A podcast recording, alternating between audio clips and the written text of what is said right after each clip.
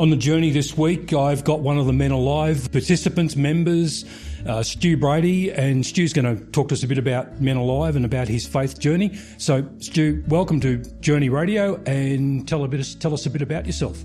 Well, thanks, Max. It's a pleasure to be here. A bit about myself. Gee, 52 years old in about seven days, I think, on the day of recording this. I've been a Catholic all my life, uh, cradle Catholic. I can categorically state on one hand on the gospel and the other hand on my heart that being a cradle Catholic, I've probably missed, I can count on my 10 fingers how many times I haven't been to church in my 51 and three quarter years. But it doesn't mean that whilst I was in church, I was present, if that makes sense. It does. So tell me a bit about faith struggles in your life. What, what sort of issues have come up where you've felt challenged? uh, we haven't got that much time, but I'll, I'll try and abbreviate some of it. I grew up in a, in a household that had alcoholism in it. One of my parents, uh, mum in fact, and mum became violent when she drank, and dad did nothing about it. So as a child, I would um, wonder why this God that we keep listening about, well, getting taught about, was so great, would let these things happen in a little kid's life and then why nothing uh, ever seemed to go anywhere and get fixed about it. So, and I've struggled with that for 49 of my 51 years. Where does Men Alive come into the picture in this story? Back in 2014, I was a successful businessman and I had an ultimatum given to me by my wife because the success of that business drew me further away from my family and more into the business. And um, I'd promised her I would make a change, and I uh, I hadn't. So she forced the issue one particular day, and um, that was a realism.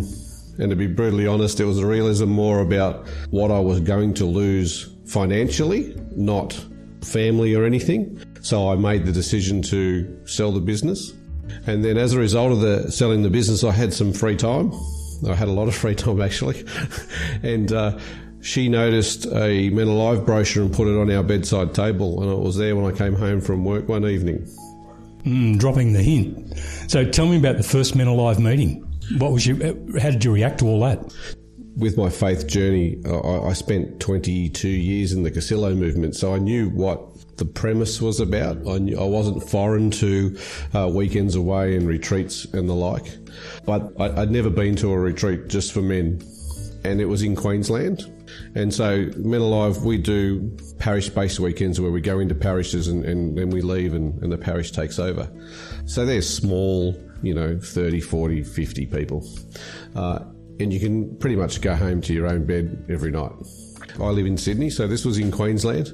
Um, I flew up there and I didn't know anyone. There was about 200 guys there. So um, didn't know a soul. And so I had two options. I could run and hide under my bed and fly back home and say, this isn't for me, or I could stick it out. And I stuck it out. And here we are eight years later. So, what's the greatest thing that Men Alive has actually done for you? Oh, the, the, without doubt, the greatest thing that Man Alive has done for me is surround me with like minded men, without a doubt. We all have struggles, and as men, we, we put on a facade that we're supposed to be the tough, um, go getter breadwinners in, in our family and in society. And then you soon quickly realise that we all have the same wheelbarrow of crap to push around. And sometimes, especially with life the way it is at the moment, you think you are the only one pushing that wheelbarrow full of rubbish around. Um, Men Alive taps you on the shoulder, and a brother gives you a rest from carrying that wheelbarrow and pushes it a bit further up the road for you. That's what it's done for me. So it, it's the brotherhood. Correct.